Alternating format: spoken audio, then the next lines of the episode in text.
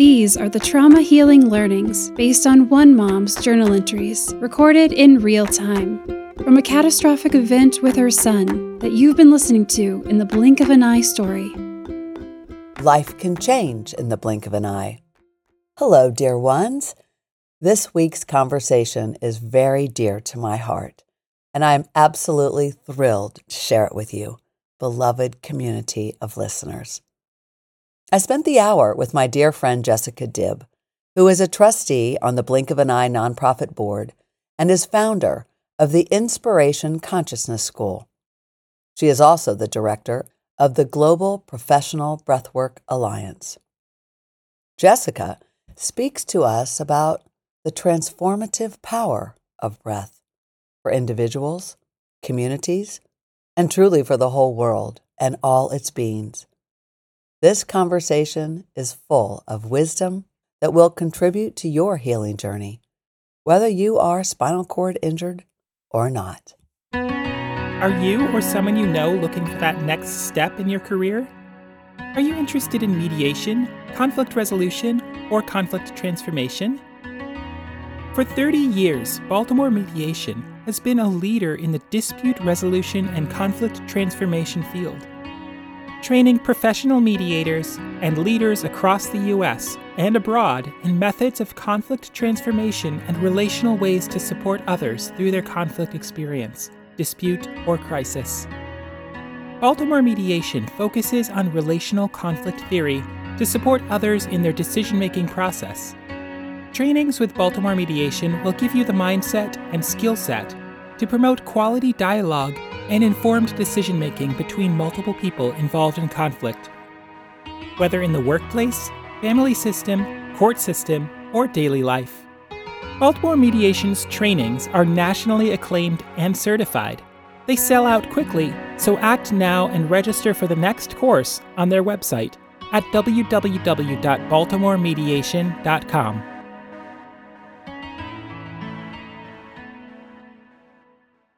Welcome to Season 3, Trauma Healing Learning 22, Love Breath as Strong Medicine, with Jessica Dibb. Hello, Blink of an Eye family. Before we begin, I just want to welcome you to this space, whether this is your first time with us or your 100th. In the Trauma Healing Learnings this season, we share conversations and resources with our community, so we can all navigate through spinal cord injury recovery for ourselves or our loved ones.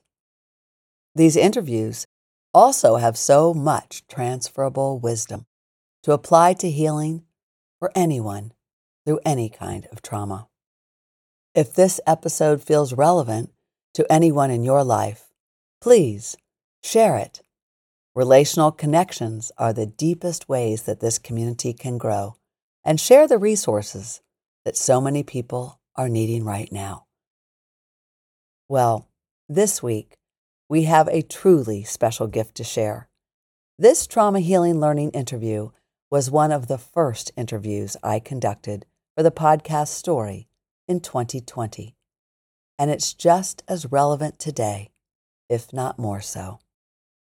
Jessica Dibb is the founder and spiritual director of the Inspiration Consciousness School, a co-director of the Global Professional Breathwork Alliance, a trustee of the Blink of an Eye nonprofit, and a dear friend. Jessica is, among many other things, an expert in integrative breathwork and has so much to share about the healing power of breath and moment-to-moment embodied presence. She was there for me and my family in such a deeply meaningful way after Archer's injury, when we were in the first ICU in New Jersey, and then the second ICU in Atlanta, and later in inpatient rehab, with Archer dependent on a ventilator and lung machine. And as you will learn more about in this conversation, when we were living day to day, uncertain of whether Archer would live, and then week to week, uncertain whether he would ever get off life supports.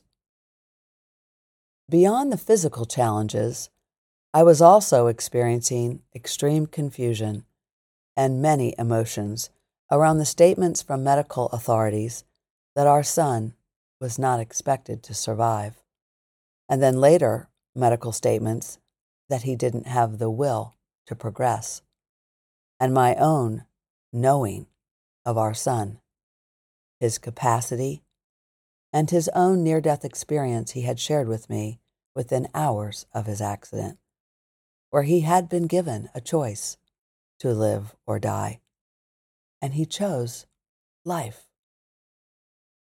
I felt deeply it was not Archer's path to die in a hospital at this age or to live the rest of his life on a ventilator. But an alternative medical path wasn't clear, and I wasn't sure of how to navigate through the unfamiliar and often unhopeful medical maze. Jessica lent her gifts to the efforts to help Archer breathe independently and wean from the respirator, which you've heard the beginnings of in our companion story episode. Her breathwork gift and her ability to meditate and see inside the body was a significant contributor to Archer's weaning off the ventilator after 7 months of relying on artificial life support. Our conversation begins with us recalling the time I reached out to Jessica for her guidance as I dreamed and prayed into the possibility of Archer breathing on his own. I knew that if anyone could tell me if that was going to happen physically, it would be Jessica. And you will learn how now. It all begins with breath. So settle in, take a deep breath, and feel the expansion that a moment of consciousness can bring to your lungs and to your well-being. Here we go.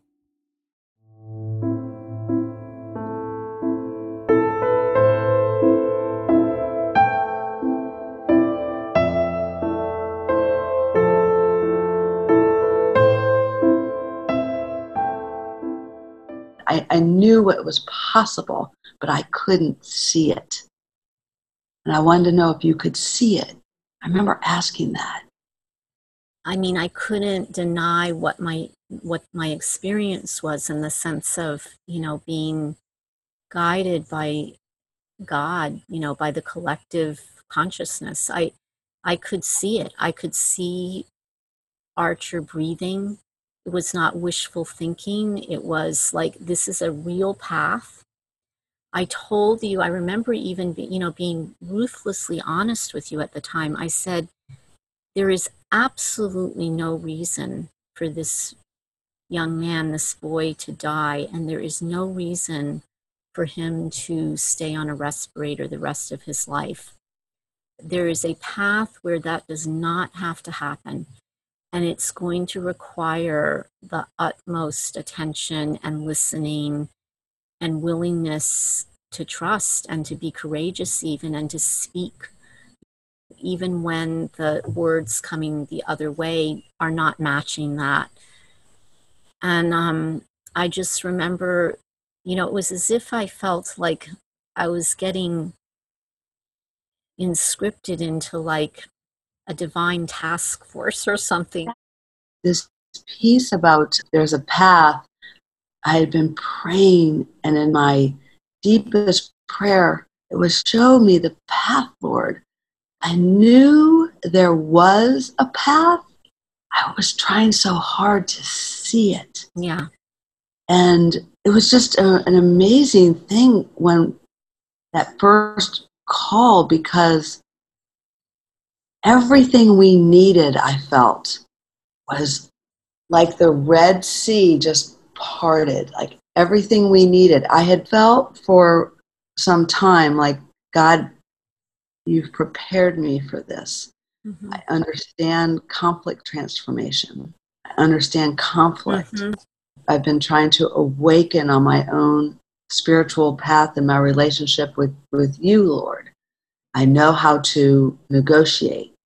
All these pieces, I felt like I was sort of prepared. And then, just now, not then, today, when you just told me that everything was converging for you, all of the chapters of your expertise and your life experience and your higher self were all coming together. It was mission-driven in a way that I think we were both really trying hard to let it come from the divine rather than just sort of human will. But I knew my will as a mother for Archer was also very strong too.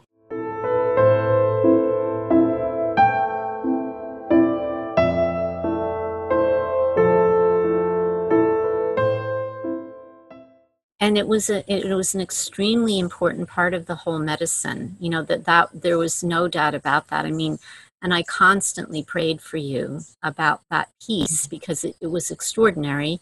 Not that there aren't many mothers that have that kind of will, but you had will combined with action. And I would pray about that so that you would, you know, keep getting supported in that because it was a critical part of the medicine. You know, another critical part of the medicine was Archer had demonstrated so early in his life such a breadth of capacity. You know, when you think of all the interests that he had for a young man his age, that he liked to cook, that he liked athletics, the architecture, you know, it's like painting, intelligence. Yeah. I mean, kind. You know, he was already a Renaissance person in my estimation, and so I felt like he had a spiritual life, and I felt like that piece of him, the fact that he had developed a kind of excellence to like keep on learning and having such breadth and all that was also a critical part of the medicine. And and then it was almost like now this third element came in, which was, you know, listening to God, listening to infinite intelligence. You know, the poet Rumi has this beautiful, very short poem where he says, "There is a way of breathing that is a shame and a suffocation. And there is another kind of breath, a love breath, which opens you infinitely." And Louise, that is how I felt working with you, with Archer, about getting him to be getting his breath, that it was a love, it was love that was empowering us. It was love that was enlightening us. It was love that was energizing us. And that love breath that was coming through each of us and that was going to become his breath on his own was opening us infinitely, so that pieces of information and wisdom, and certainly the relational skills. You know, I remember so many times of you talking, you know, you'd call me in a kind of conundrum and we'd figure out what needed to be communicated, and then you'd use your beautiful, you know, way of relational communication, and it would all turn around. So it was this combination of these, you know, kind of four things, I would say maybe. You know, I said it was three, but four things of Archer's Renaissance flexibility and excellence, your will as a mother, the willingness to hear the divine and literally have faith in it, and have that be like a love breath that was opening us up to infinite wisdom. And then as that wisdom came through and you needed to communicate it in real time, the use of your relational skills, which made, you know, all of those things made a difference. Absolutely. you named it so beautifully. I love that, the love breath.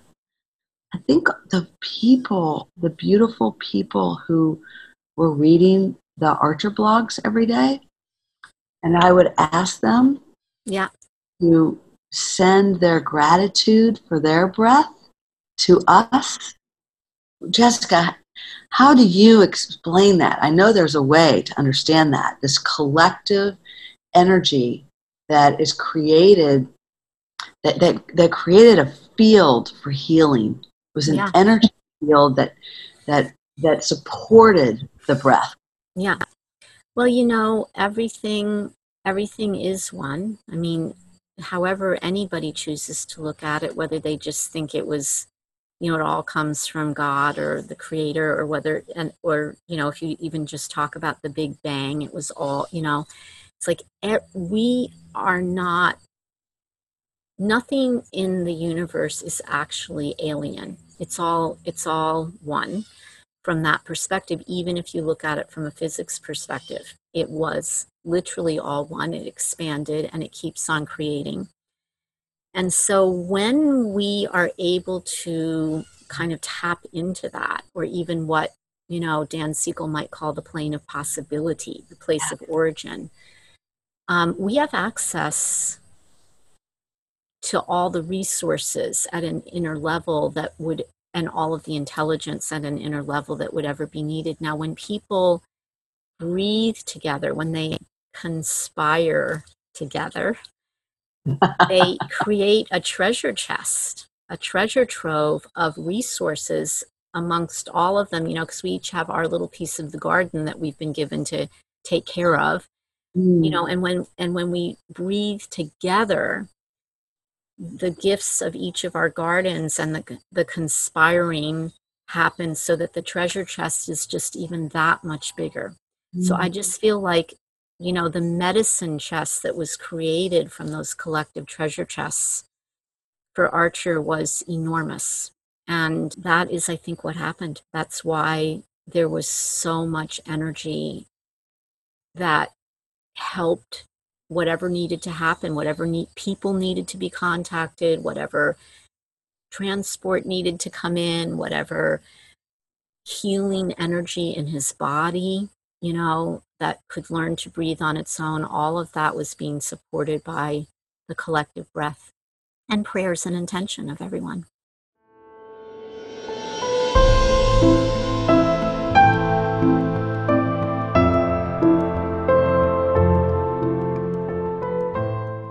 It's such a privilege to be having this conversation right now. Did I ever tell you that how Archer talked with God? Yes. Yeah, I thought I must have. So then you think, okay, so he's made a choice to live. So all of these flowing elements that the breath was carrying many people. What's your thinking about that? Well, you know, I'm just thinking, again, breath is like the source of life. You know, it's like breath is God's covenant with us that, you know, live. I want you to live, you know. And our journey, our part of the, you know, the diamond journey of Archer that you and I shared very much had to do with the breath of life and all of the different dimensions that meant. That it meant survival, it meant emotional regulation with other people, so it meant connection, it meant empowerment, like within the self, and it also meant something incredibly spiritual. So I just remember that first, I guess it was around 30 days, just the desperation that my soul felt in terms of the mission to get Archer and you. And I remember we started doing all kinds of things like filling the air with lavender scents and, you know, bringing little sun lamps in and having prayer going on and music. And I actually was rereading some of my texts from you and how Archer didn't want the TV. He just wanted to hear the chants. He didn't want, you know, most patients would want, he was loving the chants. He was loving the lavender. And sometimes you use peppermint to clear the staleness out, and then lavender. And that's what he gravitated towards. But I remember wanting just this desperation of like having to get the both of you out of there because the environment was not saying Archer is going to live. The environment was not saying Archer is going to be able to breathe on his own. And so the two of you were having to hold it. And I felt privileged to be able to just keep bolstering that and praying for it and walking around and praying for it and living with it. But I knew that we had to get you somewhere else.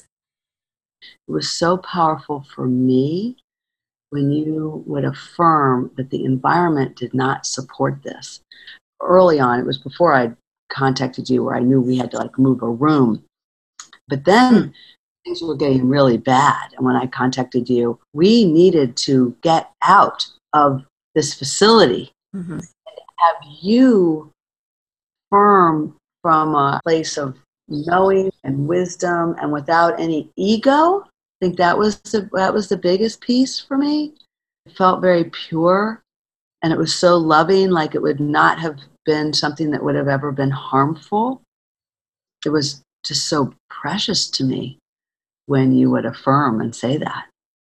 Yeah, you know, one of the most intimate and sacred, you know, really precious things about it for me was that you would call with such a place of, I would say, humility and trust and, you know, you would say something along the line, can you connect with Archer and tell me da-da-da-da-da? My God, you know, I'm never going to forget that. It's like this woman is entrusting me, you know, with her son's life and just saying, will you connect, you know, like, and just like, and then I would say these things. I cannot tell you what, yeah, privilege, what a just extraordinary experience that was for me, and how I took it with such reverence, you know, and I did my very best to listen, you know, to, I will just call it the beloved, you know, God, the divine, the all that is.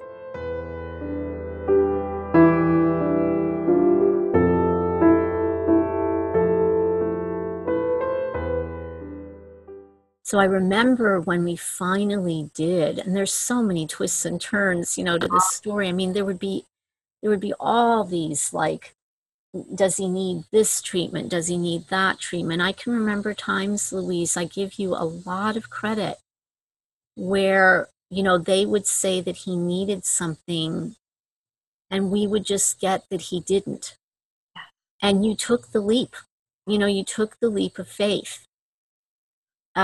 Which I have found to be true. You know, I've had animals and humans that lived way beyond what was supposed to happen because sometimes it's just like, this is, you know, they don't need that or they do need this. And you were just a warrior. I mean, really, you were just a sacred warrior. And so I remember you calling me so many times and you'd be like, can you just connect? And then I'd go, you know, and I would receive something and then, you know. Can we talk about that? I remember the first time I was so respectful of your time. I was just like, Jessica is giving me all of this time. I was just so deeply appreciative. And I would text you. And I remember one of the first requests was, Jessica, can you tell me what's going on inside Archer's mom? Mm-hmm. I remember that. I just had this knowing that if we could know what was going on in his lungs, then the path would be clearer for me. And I knew that you would be someone who could possibly tap into that. I don't know of anybody else who would or could. So I remember when you gave me that task, And I remember walking on these grounds, actually, and I was literally taken inside of Archer's lungs. And it's a holy experience for me, because I remember describing to you when we talked, I said, Archer's lungs are a cathedral. Yes. Because it felt like almost like one of those cathedrals in Europe that where the ceilings, you know, are so high, you know, and the way they're arched. And it was like his lungs were like that, which I was totally shocked by, because I was expecting to see, you know, struggling tissue. But instead, what I saw was this sense of cathedral. And then I remember telling you, there's like these 2 or 3 little blobs. That was the word I used, blobs. Now, neither of us knew at the time the word blebs. We didn't know what that, we didn't even know that there was such a medical term. I remember saying, where are they in the lung? Remember? I do. And there was a whole description of like the down and the to this. And so it was just so interesting, because what I was told at that time was, these will heal. Do not worry. You know, do not worry. It's only a matter of time. These will heal.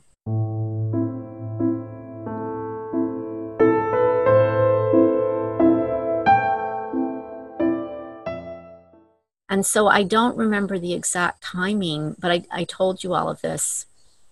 It was in the fall, Shepherd. Yeah, and then you told me, you know, yeah, they found these blebs, and they were very worried that there was going to be like, these blebs, and it would mean that he could never breathe on his own and all that.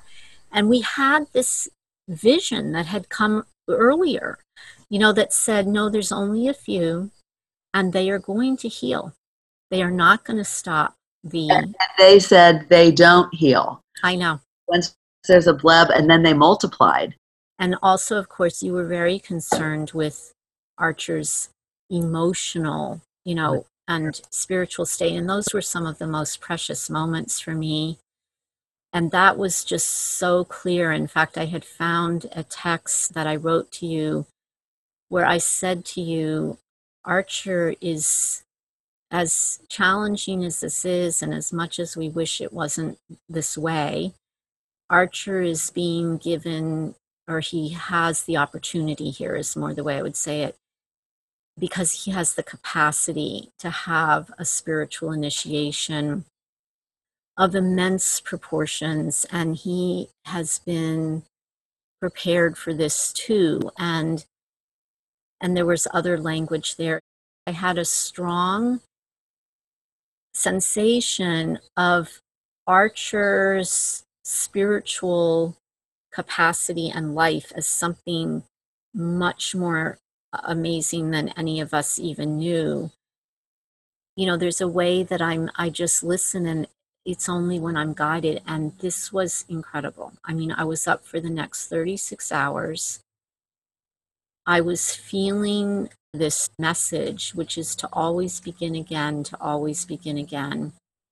And I just knew that this was the mantra for Archer, that he was beginning again. He was having a spiritual initiation. It's not what you as his mother or his siblings or his father would want for his physical body. It isn't what I would want, but it had happened. And in the wake of it, he was being given the chance to literally live out the truth of begin again, begin again, begin again. And I knew even more certainly at that point, he will be off that respirator any day now. You know, this is, by this time he was down at Shepherd, which I knew, you know, the relief of him being at that facility was incredible. And I just knew he's going to get off this respirator and his lungs are going to heal. We were shown that they were going to heal. And it totally resonated with all those things that had come through me in those very first few days about Archer's capacity. I just kept being shown his capacity at every level, including spiritually. Begin again. You know, I didn't think I knew any atheists. And on this journey, so unfolds, where atheists became part of our collective journey. And I have been enriched by our interconnectedness, yeah, and their desire to be part of something, even though it was made very clear, don't believe as you do. I don't believe in God, but I do believe in something's happening and I want to be part of it. And it's just really beautiful to me. Yeah. Because we are all one.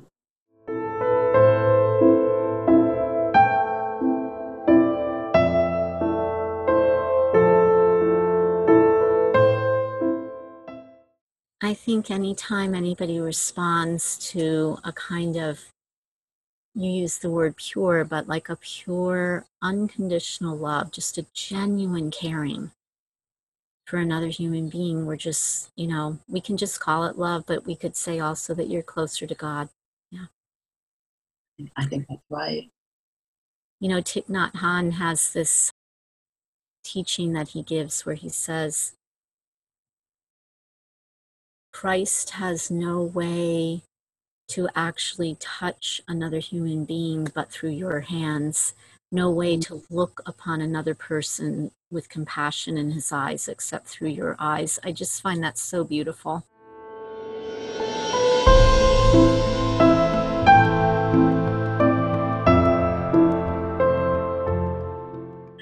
It's so beautiful. It's a funny thing around just our being images of the divine. Of course, we're not the divine, but we can really reflect that love to each other. I mean, that's this whole plane of going in this direction, service, and Dan's plane of possibility. It's actually he's taking his scientific mind and research and studies and marrying it with spirituality.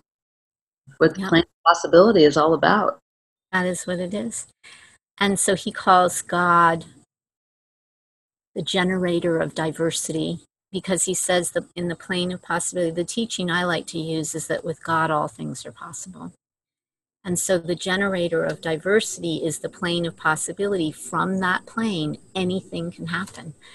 And, you know, our willingness to say yes to it, our becoming willing to invest our somatic, emotional, cognitive, and spiritual energy to love, to that intention of, you know, creates, that's the connection of heaven on earth. You know, that's the connection of kind of a intelligence that is a higher order than our fear and our ego would usually create. So I felt the presence of that so much in the journey with Archer. I still feel it. I just feel like, you know, your family is blessed. It's changed me. I mean, of course, any traumatic big event or just deep losses, you know, they change us. But I do feel I haven't been afraid to die. And it's not like, I can't wait to die tomorrow. It's not that. In fact, when I think about dying, I'm filled with panickiness that my children would not have a mother. Yes. I know I have things I still want to do on this earth in my sort of human view of life. But I really felt like I cannot wait to be in eternity with God and all the other angels and the archangels and the saints, and it will really be magnificent. And I didn't have that feeling before. You know, you don't look forward to it, but yet I will look forward to it, and I just want to stay on the right path. Has this shaped you, changed you in any ways since? I mean, you know, as I said, Louise, I consider it to be, you know, just such a sacred, mystical journey that, why, you know, sometimes I said to God, why me? Why did you allow me to have this journey with Archer and Louise? You know, because I just have felt beyond grateful. And so it certainly is one of the things that has added to my certainty of feeling the potential that humanity has, of what we really are, what we're really capable of.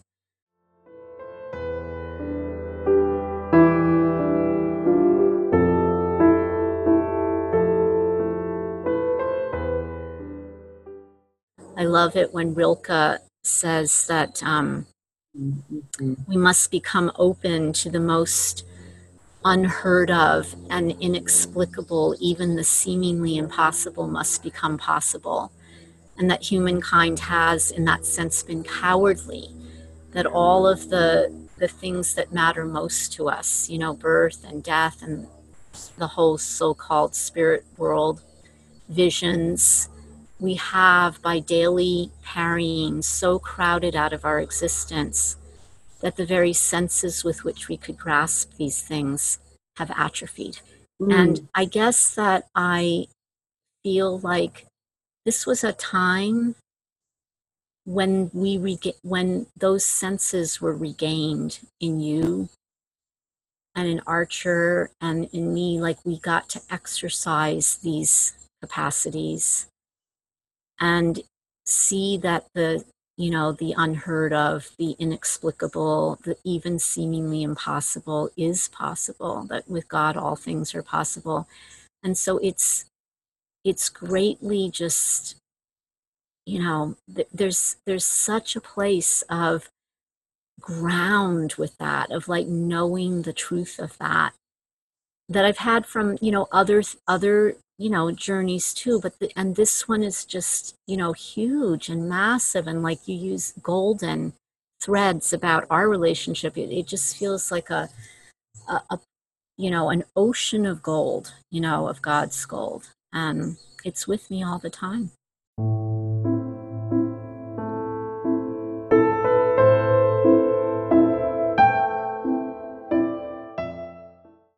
You know, when Rilke says that courage, you know, we've been cowardly, you know, I think that's why your courage, your will, Archer's courage, and your trusting my courage to say what I was feeling and seeing was a very important part of the medicine. Yeah. There was a lot of trust.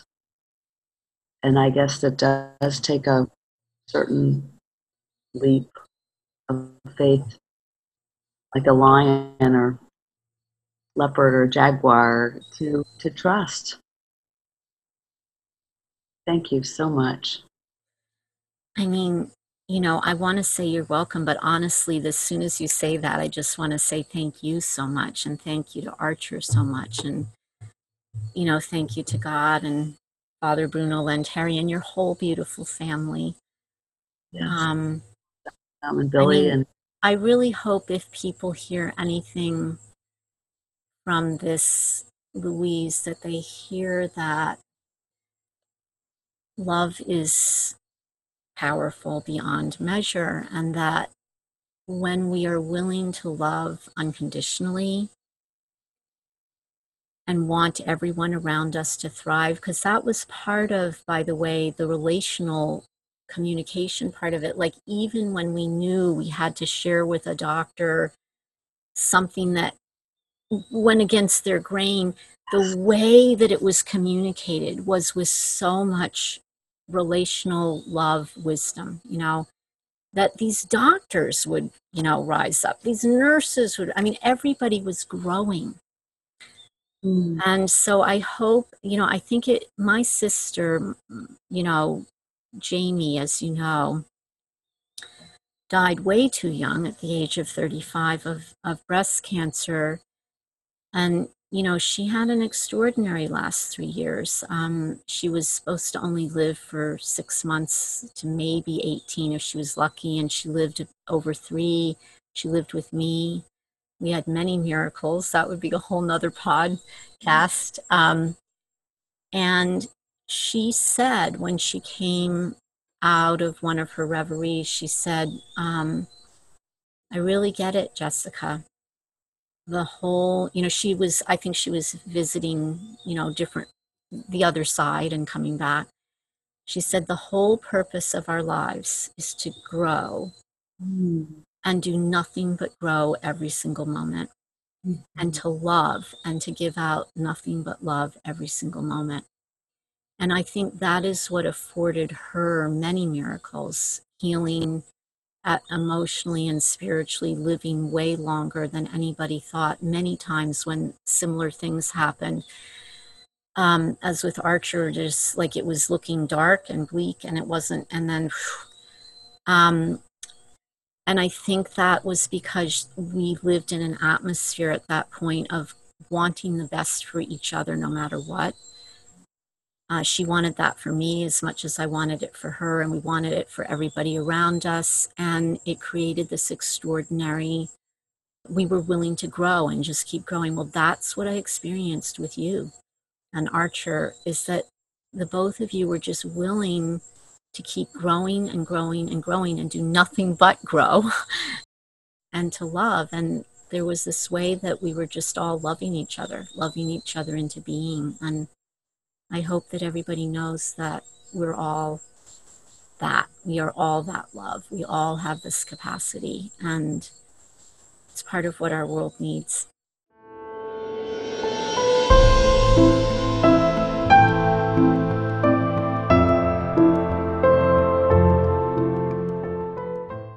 That's another huge piece of where I'm different now.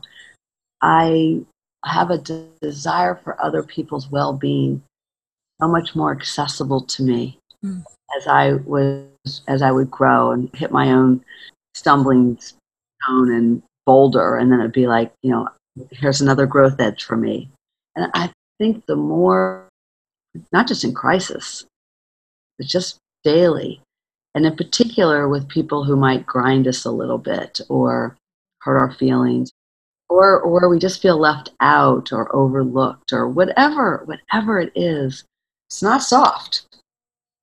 But to have a shift, like a mind shift of that comes not really so much from the head as from the heart of, I want their well-being.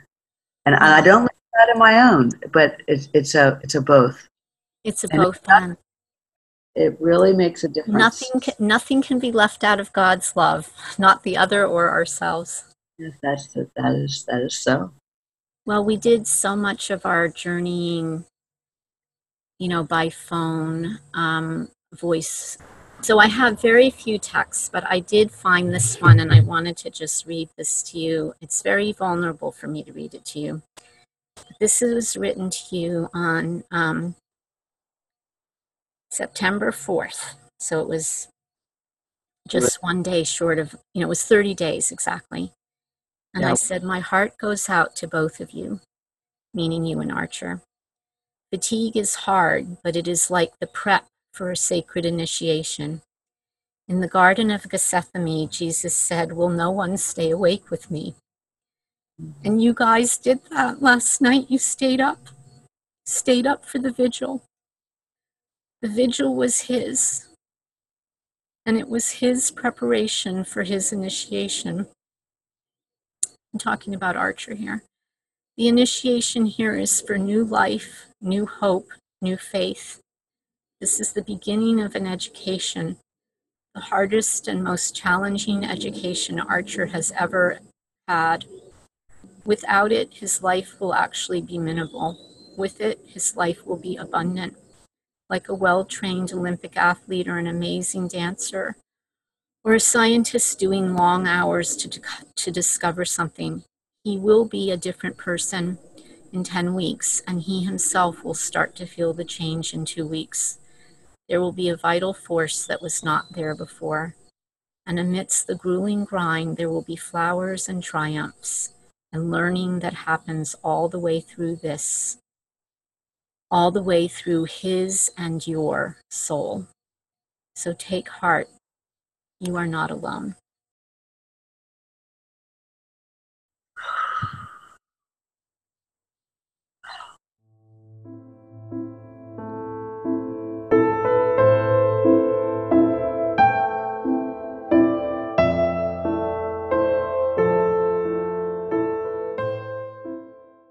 When did you feel in your life, Jessica, that you had a gift that people would put you into the category of being a mystic? You know, I understand it's a worthy question. I have never felt that. I've never felt the need to be called a mystic. I've never felt, I have a gift, or even, the most that's ever happened is I thank God for the gift.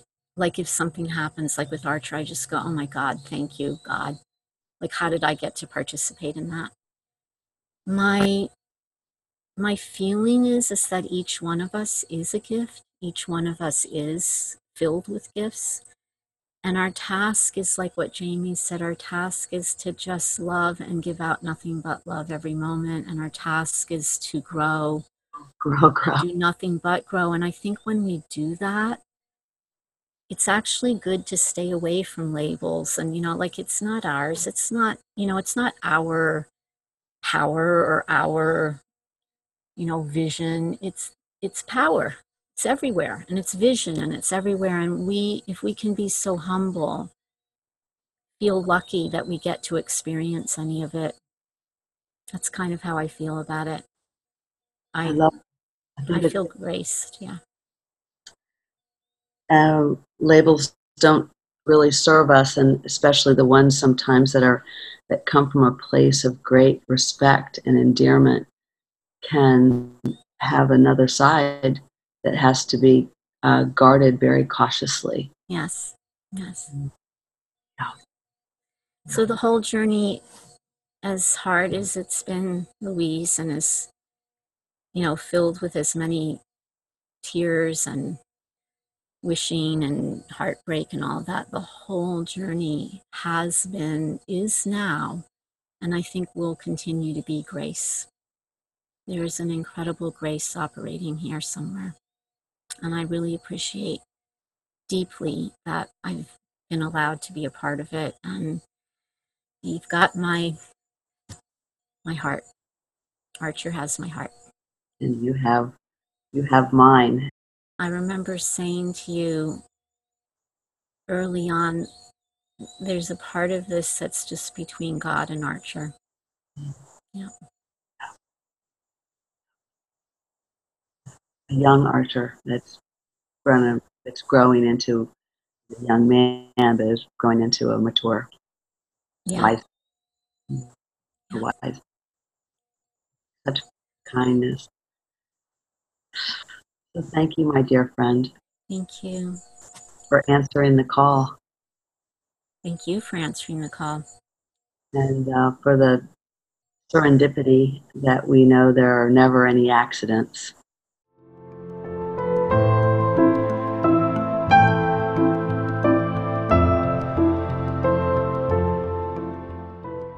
For anybody who has the opportunity to respond to a family member or a friend or even a stranger when they are in a very dark time, and whether it's a moment of connection or whether it is walking with them on the journey, moving in an everyday kind of thing, or whatever the rhythm is, that shared experience, I think, is really cellular.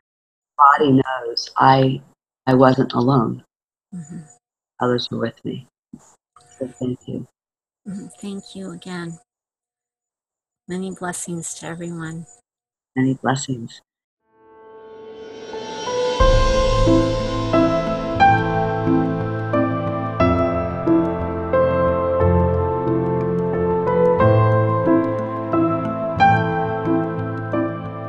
Jessica Dibb. I am so blessed to be connected with her and to share her work with all of you, dear listeners. You can learn more about breathwork with the Inspiration Consciousness School at www.inspirationcommunity.org and go deeper into the practice of integrative breathwork, the Enneagram, psychodynamic principles, and more. As we close, I notice that more and more when I focus on my breath, especially since knowing Jessica and receiving her teachings, I feel the connection with all beings. I feel that it is the same air we are all breathing, the same breath that keeps us all alive, the same breath that is generated and regenerated by the plant life that sustains life itself. And as I follow my breath deeper and deeper, I meet and feel the divine source energy, the creator, from whom all life force emanates. So, as we part for now, I invite you into a gentle breathwork practice. Allow your attention to focus on your breath. In and out. In and down.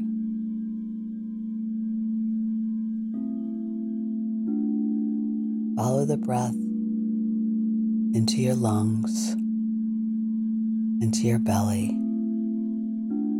and as it circulates again.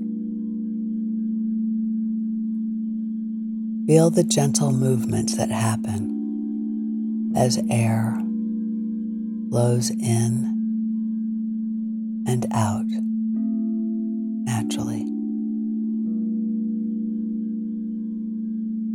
Allow your breath to breathe you. Observe it without trying to change it. If you're distracted or there's a hiccup, or a tightening, it's all right, just follow the breath. Feel it becoming deeper. Allow it to create more space within you. Shift your attention to feeling our beloved community that we have created, breathing together. I am breathing with you, and you are breathing with me. We are all breathing together. We are in this life together. Thank you for listening. Thank you for breathing together. Please help us spread this healing resource far and wide.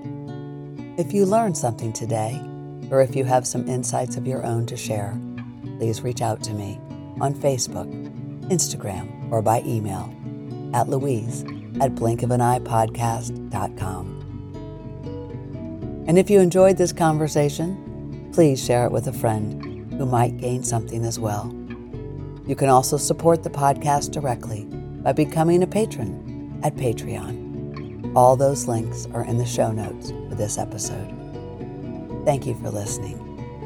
Together, we are raising the vibration for healing. Life can change in the blink of an eye. Life is so precious. Sending love. Hope for everything. Obtain everything. Love heals trauma. Thank you for tuning in to the Trauma Healing Learnings. You may tune in to the companion Blink of an Eye story at Season 3, Episode 22. The Doctor is Not the Only Authority. Thank you for listening, subscribing, and following. And thank you for telling your friends about Blink of an Eye podcast. Together, we are raising the vibration or healing. You've been listening to Blink of an Eye. We ask that you share this with anyone who may need inspiration, a lift, or who may relate. Never miss an episode. Subscribe to Blink of an Eye on our website, blinkofaneyepodcast.com, on Apple Podcasts, Spotify, or wherever you get your podcasts. Blink of an Eye podcast is sponsored by the Blink of an Eye nonprofit, a nonprofit created as a national resource to help change the way we respond to spinal cord injury, to include trauma healing approaches for families and medical teams across the U.S. Blink of an Eye provides a national team of SCI specialized doctors for expert opinions in the first hours of crisis, a multidisciplinary family support and navigation team for SCI families led by SCI families for the first 30 days of crisis, and a national resource library of trauma-informed responses for the first hours and days after injury, specialized for families, friends, and SCI medical staff. Blink of an Eye also offers a registry of medically unexpected SCI recoveries. To donate and find out more, visit www.blinkofaneye.org or events.icthat.org. That's events.i, the letter C, THAT.org.